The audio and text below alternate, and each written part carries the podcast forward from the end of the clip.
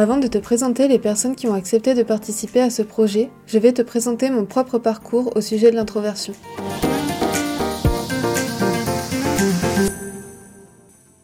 Ce sujet est important pour moi parce qu'il représente une grande part de la personne que je suis, parce que j'ai mis du temps à le comprendre et parce que le chemin n'est pas terminé. J'ai toujours été quelqu'un de très introverti, mais pendant une grande période de ma vie, l'étiquette de timide m'a été collée. Ça résonnait pas avec moi, je ne me retrouvais pas dans ce mot. J'ai vraiment fini par me persuader moi-même que j'étais complètement inadaptée à cette société, et pendant des années, j'ai eu des mots euh, vraiment très durs pour me qualifier. Dans le même temps, moi, ben j'étais vraiment bien dans mon calme, j'étais bien dans mes silences, j'étais bien dans mes moments de solitude. Mais je pensais que c'était pas ce qu'on attendait de moi, que c'était pas une bonne chose d'être comme ça, et parfois je me disais que quand même ça serait bien que je sois autrement. Cette idée, elle a vraiment été dans ma tête pendant très longtemps, pendant une grosse partie de mon adolescence et même jeune adulte. Et c'est un petit peu avec cette idée de ça serait bien que je sois autrement que j'ai grandi et que je me suis construit. Je saurais pas vraiment te dire à quel moment euh, la notion d'introversion est arrivée dans ma vie, mais sur l'échelle de mes 30 ans, disons que c'est assez récent. Pourtant, euh, quand j'ai découvert ce mot introverti, ça a vraiment été une évidence. La, description qu'on en donne, la définition qu'on donne au mot introversion, il est vraiment adapté à ce que je ressens. J'aime beaucoup être avec du monde, mais j'ai un besoin presque vital d'être seule, euh, chez moi, ça se traduit principalement par des activités artisanales et créatives comme la reliure, la linogravure, la couture. J'en ai vraiment exploré beaucoup, euh, notamment dans, dans mon enfance et jusqu'à aujourd'hui. J'ai fait beaucoup d'activités comme ça. Mais aussi le lien à la nature, j'ai besoin d'être dehors, j'ai besoin d'être au contact de la forêt, j'ai besoin d'aller voir la mer.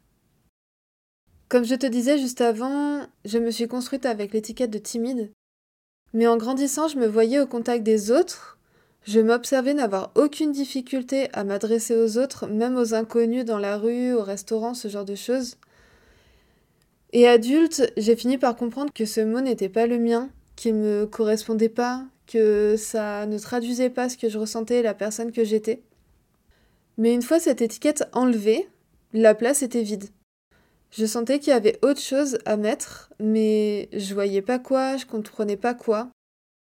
Je crois que les mots ont du sens et que poser une étiquette sur quelqu'un, d'autant plus quand c'est un enfant, peut mettre vraiment des barrières et des obstacles dans le chemin qui est déjà quand même assez tortueux de la connaissance de soi et de la compréhension de soi-même, de ses émotions, de sa personnalité, de ses capacités, etc. Je trouve ça assez drôle comme la vie a cette capacité de mettre euh, sur notre chemin ce dont on a exactement besoin à un moment donné pour avancer. Il y a deux ans, je me suis rendue à une réunion d'organisation d'un groupe d'entrepreneurs dont je fais partie depuis quelques temps maintenant. Et comme je venais à ce moment-là juste d'arriver, euh, je portais un regard neuf sur ce club d'entrepreneurs et à ce titre, on m'a invité à prendre la parole, on m'a régulièrement posé des questions. Et cette parole, je l'ai prise je l'ai prise avec plaisir parce que je sentais que j'avais quelque chose à dire, que j'avais quelque chose à apporter. Seulement, il y a une personne qui m'a systématiquement coupé la parole. À chaque fois que je la prenais, à chaque fois que je réussissais à me glisser entre deux prises de parole de quelqu'un d'autre, elle me recoupait la parole. Et je pense qu'en tant qu'introverti, on sait tous combien cet exercice de, de prendre la parole, de, de venir et de pas de s'imposer mais de d'être présente dans une discussion est difficile, surtout quand ça rassemble comme ça à plus d'une dizaine de personnes. Et à chaque fois que j'ai pris la parole, on me l'a reprise. Je jette pas du tout la pierre à cette personne, je me suis vraiment rendu compte euh, tout de suite que c'était pas moi qui étais visée parce qu'en fait elle faisait ça avec tout le monde et vu la gestion de la réunion de toute façon c'était assez chaotique. Je pense qu'il y a beaucoup de gens qui se seraient euh, sentis très bien. Je pense qu'il y a beaucoup de gens qui, qui se sentent bien dans ce cadre-là de, de discussion où on prend la parole, ça échange, ça vit, ça bouge. Mais moi, à la fin de ces deux heures, j'étais complètement vidée.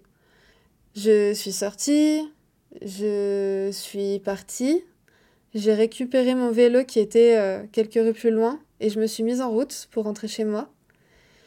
Et au bout de, je pense, 10 mètres, j'ai fondu en larmes.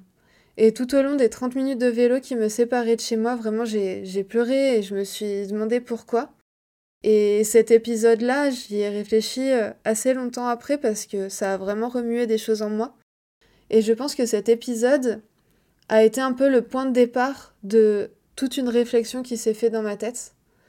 Et ça a vraiment planté les graines de notions que j'avais très certainement déjà touchées du doigt, mais sur lesquelles je n'avais pas encore vraiment mis de mots. Comme les notions de de batterie sociale par exemple ou euh, de fatigue qui vient se créer quand on est pendant trop longtemps euh, au contact des autres. C'est assez drôle comme la vie sait mettre sur nos chemins ce dont on a précisément besoin pour avancer. C'est exactement ce qui s'est passé avec la boussole, l'outil que j'ai créé pour accompagner les entrepreneurs dans leur communication. J'ai cherché à trouver le moyen d'aller puiser en elles qui elles sont vraiment pour créer une communication qui leur ressemble. Et ce travail de recherche m'a fait faire un voyage au centre de moi-même qui commence à peine, mais qui m'a déjà ouvert un bon nombre de portes qui étaient alors euh, jusqu'alors inconnues, que ce soit dans la connaissance de moi ou dans ma réflexion à l'autre, dans ma réflexion à l'entrepreneuriat et dans ma réflexion au monde qui m'entoure tout simplement. La porte de l'introversion, j'avais déjà commencé à, mettre un pied dedans, à la connaître, mais c'est à ce moment-là que je l'ai vraiment explorée.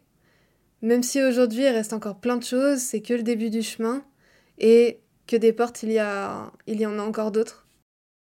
Cette première saison du podcast, elle a vraiment un but et un message que j'ai envie de te transmettre. L'introversion, ce n'est pas quelque chose de binaire. J'ai beaucoup entendu ça, les introvertis contre les extravertis. Pour moi, c'est pas ça. Ce n'est pas une liste de caractéristiques à cocher pour pouvoir rentrer ou non dans cette case. Ce n'est même pas ce qui te définit entièrement. C'est simplement une étiquette parmi plein d'autres. C'est une facette de notre personnalité au milieu de toutes les autres. Cette facette, parfois, elle prend beaucoup de place, parfois, elle en prend moins, des fois, on la connaît bien, des fois très peu, mais c'est juste une facette parmi les autres.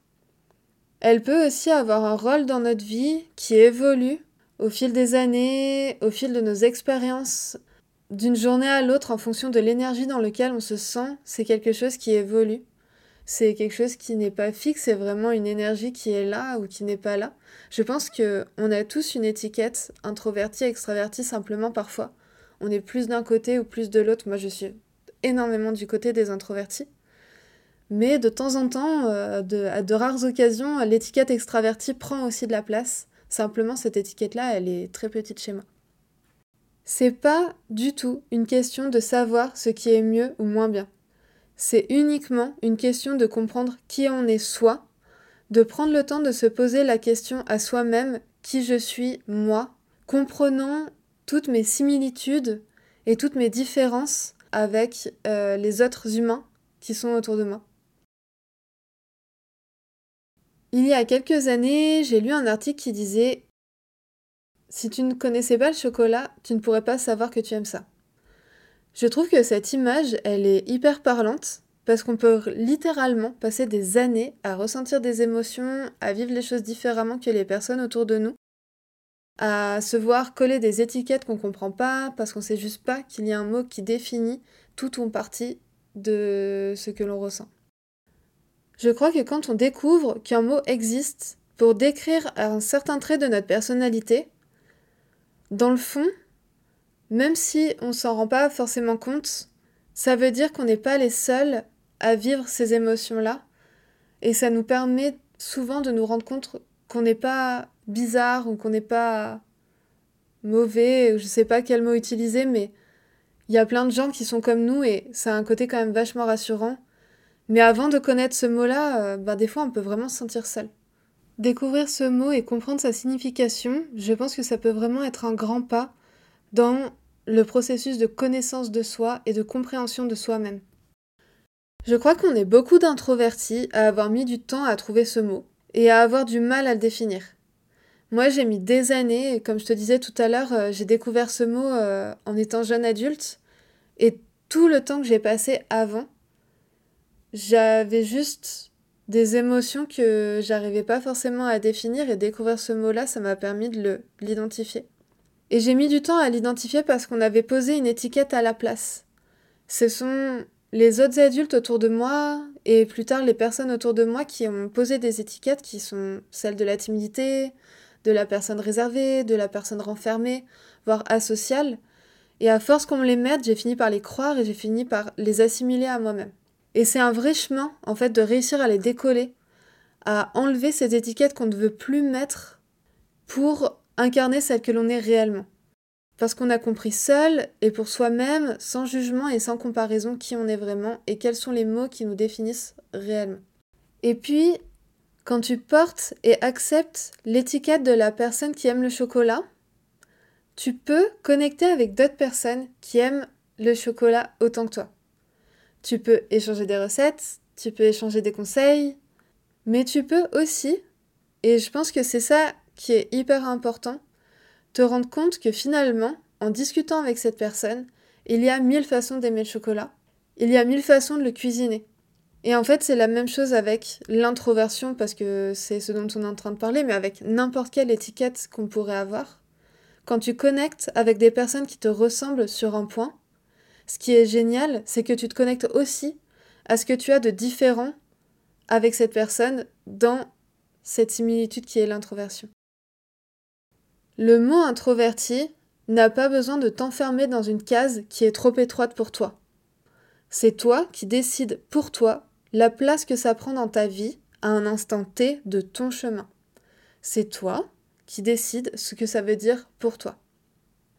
La multitude d'étiquettes qui composent chaque personne sont fabriquées dans un papier extensible et rétractable. Ça n'existe pas.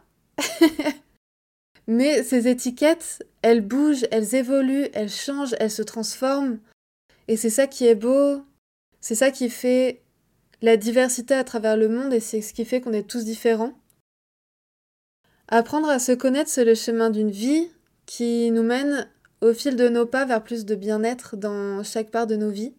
Et je crois que l'entrepreneuriat est un outil vraiment puissant pour ça. Alors je te propose de découvrir le parcours, le regard et témoignages d'entrepreneurs sur ce sujet. Je te laisse avec les interviews de ces personnes et je te souhaite une très belle écoute.